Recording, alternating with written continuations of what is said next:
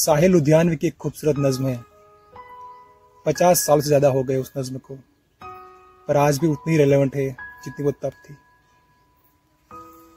ये महलों, ये तख्तों, ये ताजों की दुनिया, ये इंसा के दुश्मन, समाजों की दुनिया, ये दौलत के भूखे रिवाजों की दुनिया, ये दुनिया अगर मिल भी जाए तो क्या है? हर एक जिस्म घायल हर एक रूह प्यासी, निगाहों में उलझन, दिलों में उदासी ये दुनिया है या आलम, ये बदहवासी। ये दुनिया अगर मिल भी जाए तो क्या है?